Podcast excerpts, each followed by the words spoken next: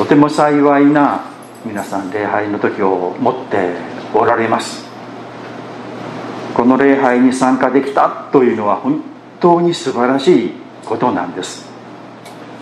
まあそうかなそんなふうに思えないけどな。出ても出なくてもあんまり変わらないんじゃないかなって思ったらそれは大きな間違いなんです。もうこのところ1週間のこの日日曜日ですね。でこの時間でこの場所というのは神様が特別に祝福されている時でありこの場所なんです。まあ今天国に一番近いところにいると言ってもいいそういう時を皆さん生きておられるんですよ。もうこの礼拝に出たらあと何もなくてもいいというくらいの恵みの中に皆さんおられるんです。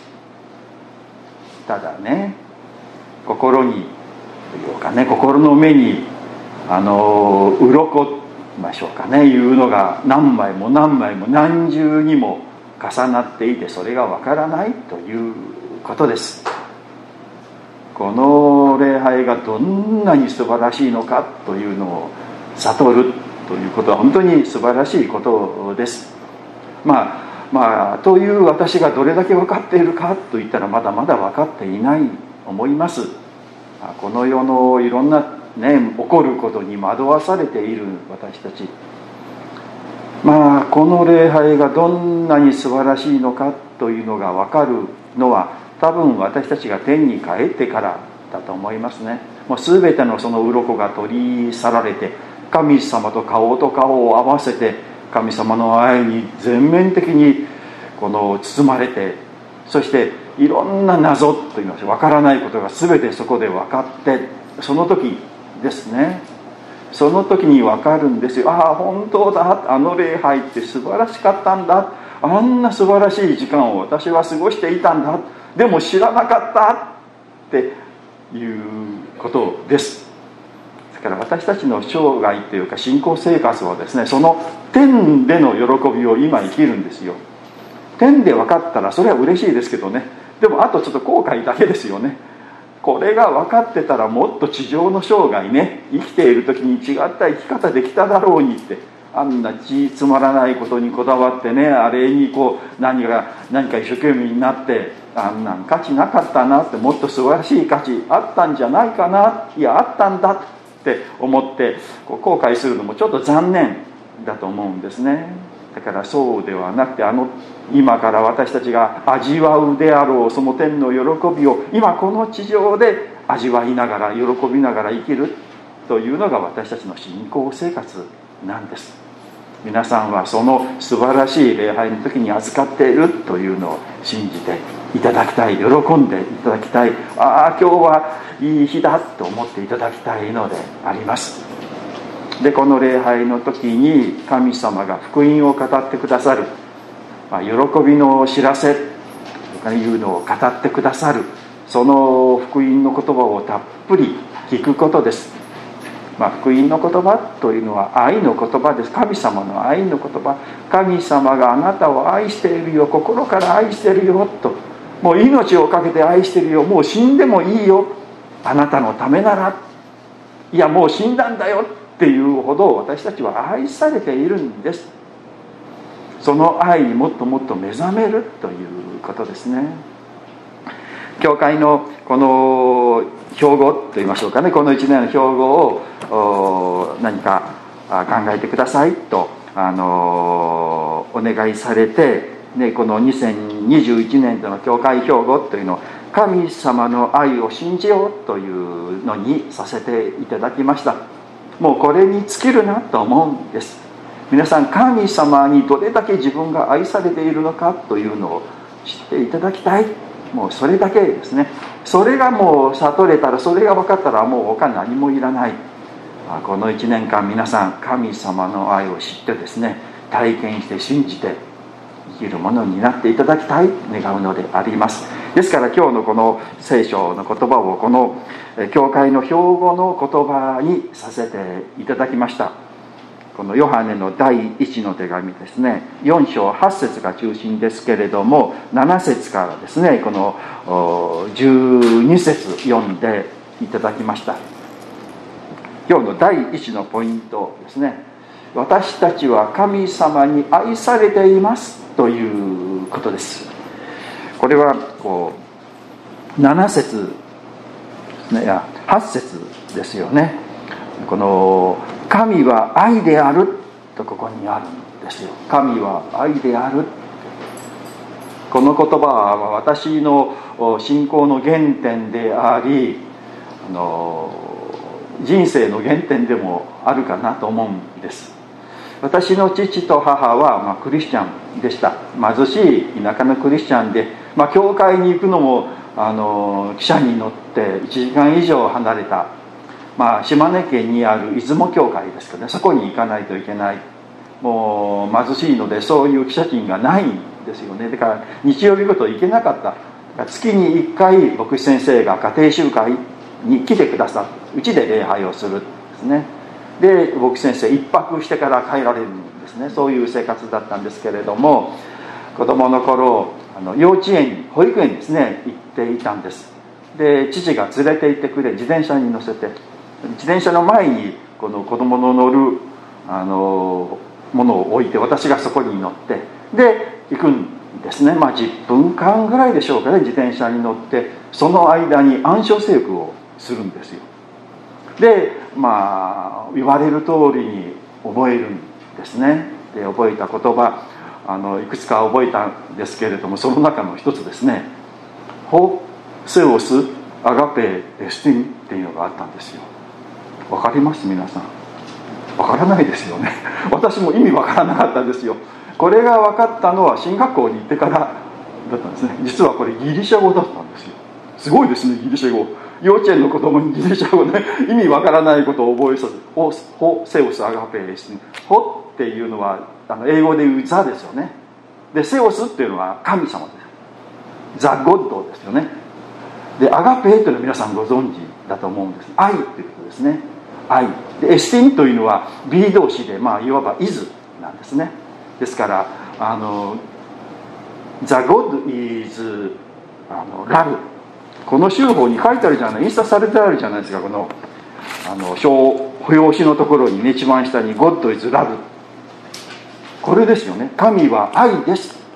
まあ、それを私はずっと意味わからなかったんですけれども覚えていまだにそれを覚えているということですけれども神様は愛ですっていうのは私のそういう意味で人生の原点かなであり目標でありもうそれが全てかなって思います神様は愛ですってですよ。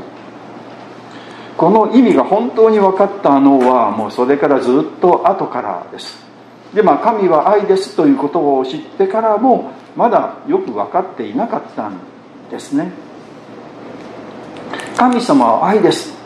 まあこれあの、まあ、有名な言葉、まあ、聖書で一番短い言葉あ一番短い言葉でもないか。かなりも短い言葉ですけれどもね文章。いろんな教会なんかにこの看板に「神は愛です」とか書かれてある教会もあります。でもどれだけの人がそれ分かっているかなって思うんですね。神様は愛です、まあ、この言葉は皆さん聞いておられてああそうだろうなって。ああ神様は愛なんだなって。神様は愛。まあこの優しい方なんだろうな、ね、優しい方なんだ。愛情深い方なんだなって。でもその理解だとまだまだ足らないんですよ。例えば「あの人は優しい人ですよ」っていう方があって「あああの人優しいんだな」って。でも私とは関係ないなですよね。優しい人がいたとしても私には関係ないなって。いうことじゃないですか。ならなら私にとってあの人どうでもいいというかね愛だろうが何だろうが私と関係ない人だから。神様が愛でも私と関係なかったら神様が愛だろうがね何だろうが関係なくなってしまうということですよ。ですから神様は愛ですと言ったら私との関係があるということですよ。神様は愛ですということをもっと分かりやすく翻訳するならば神様は私を愛しておられるという意味なんです。そうじゃないと関係ないですよね。他の人に優しくても私に意地悪だったら愛じゃないですよね。遠いところに優しい神様がおられても私と関係なかったら何も関係ないですね。でもそうじゃない。この神様は愛ですというのを翻訳神様は私を愛しておられる。神様はあなたを愛しておられる。神様は皆さんを愛しておられる。で神様は私のこと大好きなんだよ。私は神様のお気に入りなんだよということなんですよ。だから神様神は愛であるだけでポンと存在するんじゃなくていやいやその神様は私のこと大好きなんだよと皆さん信じていただきたい。大好きなんですよ。いやいや神様そう言われても私なんかねこんな小さなものでありこんな汚れたものであってこんなに不信仰なものであってそんなに大好きとかね愛するとかいう対象じゃないんじゃないかなって思うことあるのではないでしょうか。その認識はねとっても大切ですよ。それ現実ですからね。まあ私にしたってですね大した人間じゃない。神様に愛されるような人間じゃない。でも神様はそういう私を愛していてくださる。それを何かこう真に受けるというかね。それをそのまま信じる。ああ私のことを神様大好きなんだ。神私は神様のお気に入りなんだ。私のことを本当にいつも見ていてくださるんだ。と信じて初めて神は愛であるということができるんです。信じてくださいよ皆さん。私のこと神様は大好きなんだ。大好きなんですよ。あなたを救うためならもう死んでもいいよって。死んだ方おられますよね。神様イエス様ですね。それほど神様は私のことを愛しておられる。それを素直に信じること。もうそれを素直に信じたらあよかったなって。あ嬉しいなって。って喜びがこう出てくるんです。そこに何の条件もないんですよ。まあ、信じることができたらってそのまま素直に受け入れるというかああ愛されているんだな。今日第一ですね。私たちは神様に愛されている。神は愛なり。神様愛ですというのは私のこと大好きなんだということ。そういうことなんだということをまず知っていただきたいと思う。これがもうそうなんだと信じられたらもう今年の表題はそれでクリアということなんです、ね、単純ですよね。もう簡単ですね子供たちでも分かることですよ。でこれが実はもう福音の全て。でこの全てがなんだそんなことかというようなものじゃもっともっと深いもの。神様の愛はもっともっと大きいものですからね。その理解がもっともっと進んでいく。もう原点がそこです。神様はどんなことがあっても私を愛しておられるそして私は決して見捨てられないんだ。と信じることですね。第2番目。神様は罪人を愛されるお方だということですね。この実節に私たちが神を愛したのではなく神が私たちを愛してくださって私たちの罪のための贖いの備え物として御子をお使わしになった。ここに愛があるってここにありますよね。神様は私たちを愛しておられるって。まあ、先ほど言ったようにじゃあ私はどれほどの人間なんだろうか。どれほど優れた人間だろうか。どれほど清い人間なんだろうか。と言ったらそうじゃないですね。まあでも皆さんはもう教会に来ておられて神様を信じておられるクリスチャンですよね。神様は神様を信じたからあなたのこと大好きだよあなたを祝福するよって言われたかと言ったら実はそうではなかったということですよ。ね。私たちが神を愛したのではなく神が私たちを愛してくださった。神様はですねまだ神様を信じていない神様のことを知らない私たちをも神様を愛してくださったということです。私たちが救われたというのはまだ神様を信じない時があったということですよね。あなた神様を信じないから私信じないから知らないよって言われたら私たち永遠に救われないんですよね。もう信じるためには神様を知らないといけないわけですからね。だから神様は神様を信じていない、まあ、自分勝手に生きていた時の私たちをもまず先に愛してくださったということです。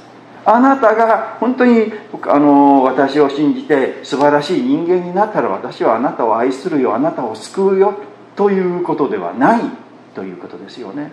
まだ神様を知らないで自分勝手にいた時から愛してくださって導いてくださってそして救ってくださったということですよ。神様が先に愛された。私たちが神様を知らない時にすらまあ、どれぐらい前から神様は私たちのことを愛してくださっているかというとこの宇宙が作られる前からだって聖書に書いてあるんですよ。宇宙が作られる前のね。138億年前、うん、考えられない昔大昔ですよね。でもその前から私たちのことを知っていたって言うんですよ。すごいことですね。私たちが赤ちゃんでおぎゃーと生まれた時に神様はちゃんと知っていてくださって私たちのことを見ていてくださって。ずっと一緒にいてくださったんです。でその時にちゃんとした人間として生きてきたかといったらやっぱり悪いことをしたりですね。罪を犯したり汚れたことをしたりということをしていたんですよね。でもその時も神様は私たちのことを見捨てないでいてくださりそしてこのように、えー、クリスチャンへと神様の愛へと導かれたということです。神様がまず私たちを愛先に愛してくださったということ。このことは本当に嬉しいことですね。なんかこう神様信じてから神様の恵みは与えられるみたいに理解しているのではないでしょうか。いやそうじゃないんですよ。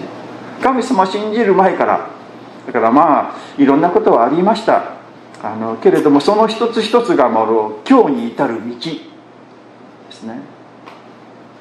楽しいこともありましたけれども嫌なこともあったし辛いこともあった。けれどもその一つ一つを通って今の私たちがある。あなたがある。その一つ一つの道に神様はいてくださって私たちを導いてくださってきたということなんです。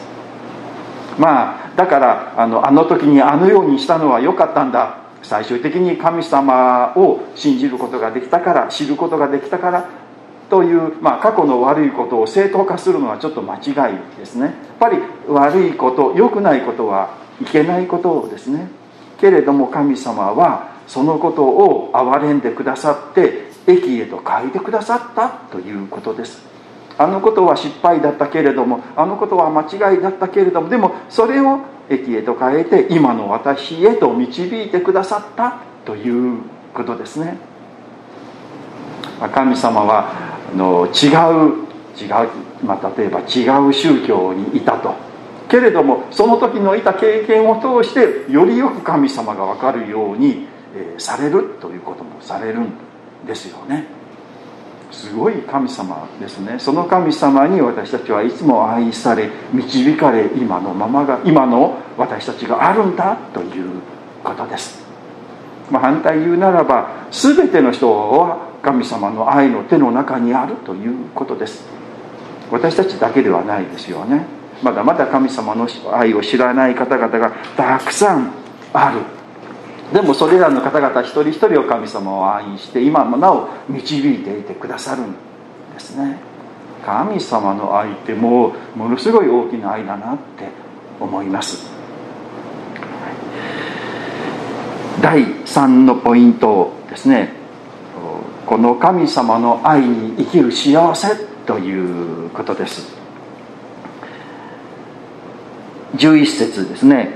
愛する者たちを神がこのように私たちを愛してくださったのであるから私たちも互いに愛し合うべきである。神を見た者はまだ一人もいない。もし私たちが互いに愛し合うなら神は私たちのうちにいまし神の愛が私たちのうちに全うされるのである。これは神様の愛を信じて受け入れてこう喜んで生きている人たちの生き方です。まずはこうまあ互いに愛し合いましょうという前に神様が私を愛してくださっているということをまず十分に味わうべきです。教会あんまりにも先に進みすぎてですねすぐポンと愛しやめそういうことになるからちょっとまだできないよみたいな心の準備ができてないよみたいなところがあるんじゃないでしょうか。まずはもう十分に神様の愛を味わえばいいんですよ。どんなことがあっても見捨てられない。もう全ての罪は許される。私たちは記憶される。それが神様の愛です。まあのイエス様が十字架にかかって死なれあの全てが終わったって言われました。もう救いが完成したって言われました。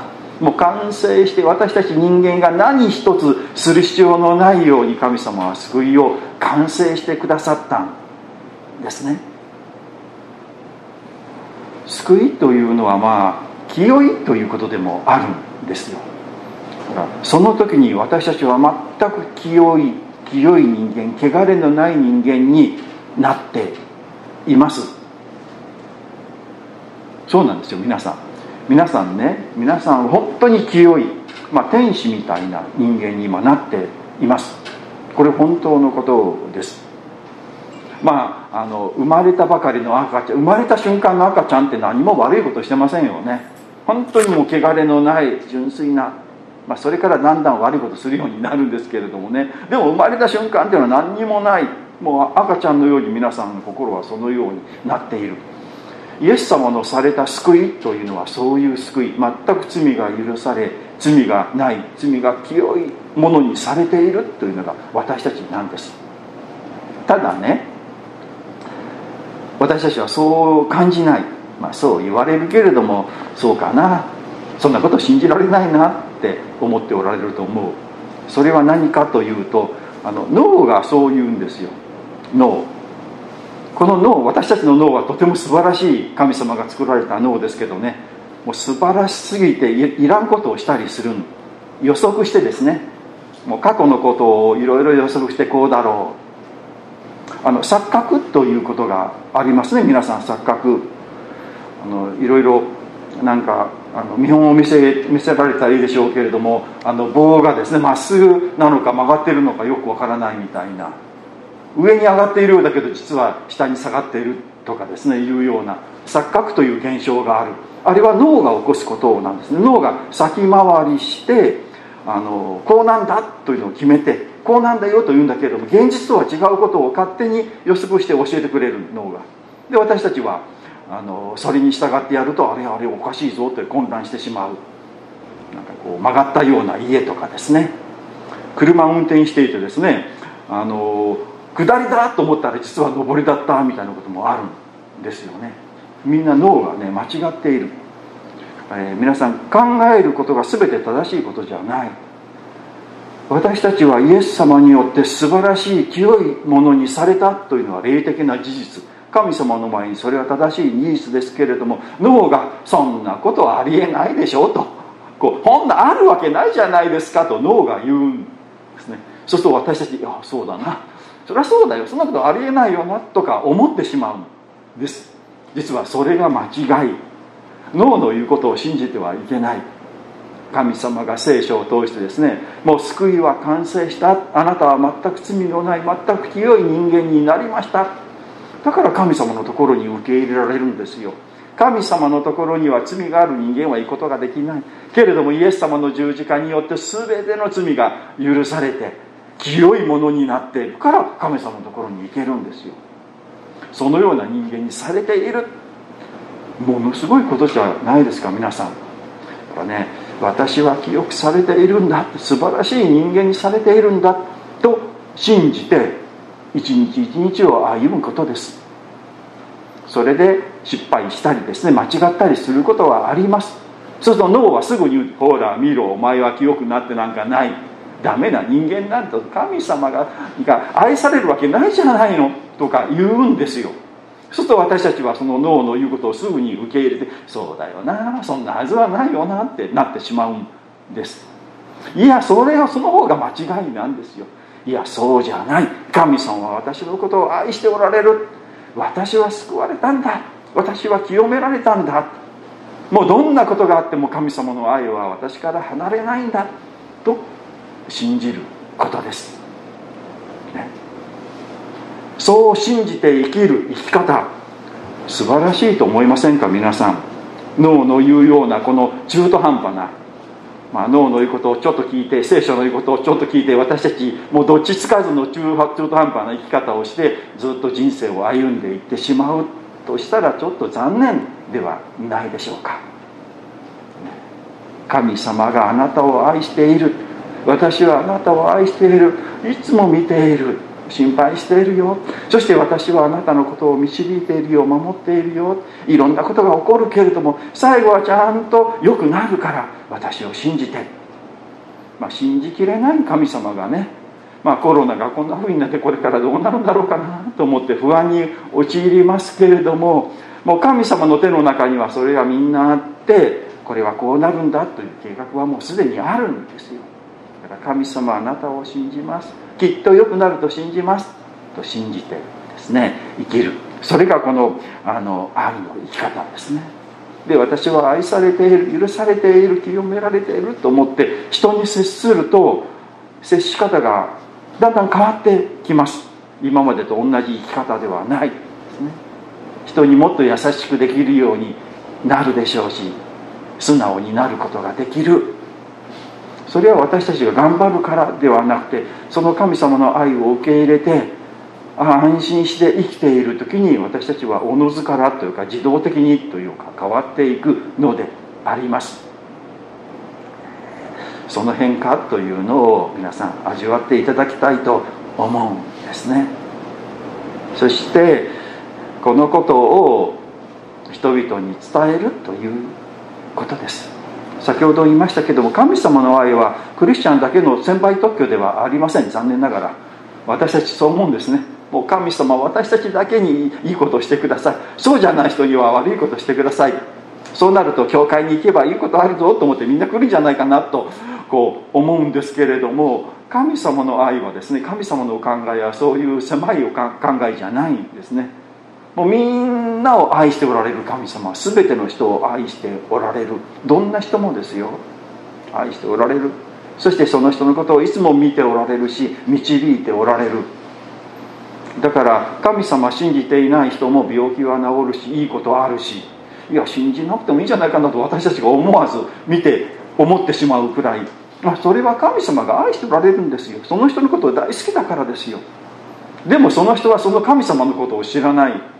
ですね。たまたまそうなったとかね偶然そうなったとかね思っているんですけれどもそうじゃない神様が守っておられ導いておられる。で私たちはそのことを知っている。ああ私の人生は神様の手の中にある。私の家族も神様が守っていてくださるっていうことを知る。その安心というのは本当に素晴らしいもの。だけれどもその安心を世の人々は知らない。だから過去うまくいってもこれからうまくいくかどうかわからないっていうのでいつも不安恐れの中にある。だからそういう方々に神様あなたも愛しておられます。伝えるというのは私たちの使命というかでも喜びですよ。ああこの神様がこの人をも愛しておられるということは嬉しいことです。そしてそのことをそれらの方々が知らないというのは本当に残念なことであり悔しいことで歯がゆいことです。から私たちは何らかの機会でですねそういう方々に神様あなたも愛しておられますよと。あなたを救うためにはもう死んでもいいほどいや死ぬほど愛しておられますよということを何らかの形で伝えたいなと思う。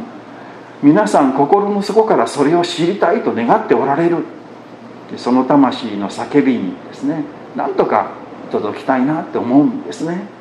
私たちが喜んで神様の愛を生きる時にそれはこう周りに伝わっていくですね。だからここで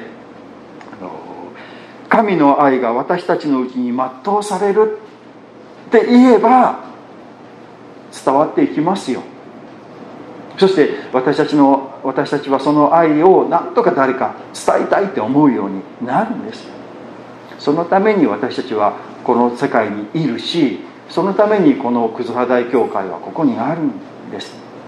まず皆さん知っていただきたい。皆さんが思っておられる以上に皆さんは素晴らしい神様に愛されている祝福されている人間だということ。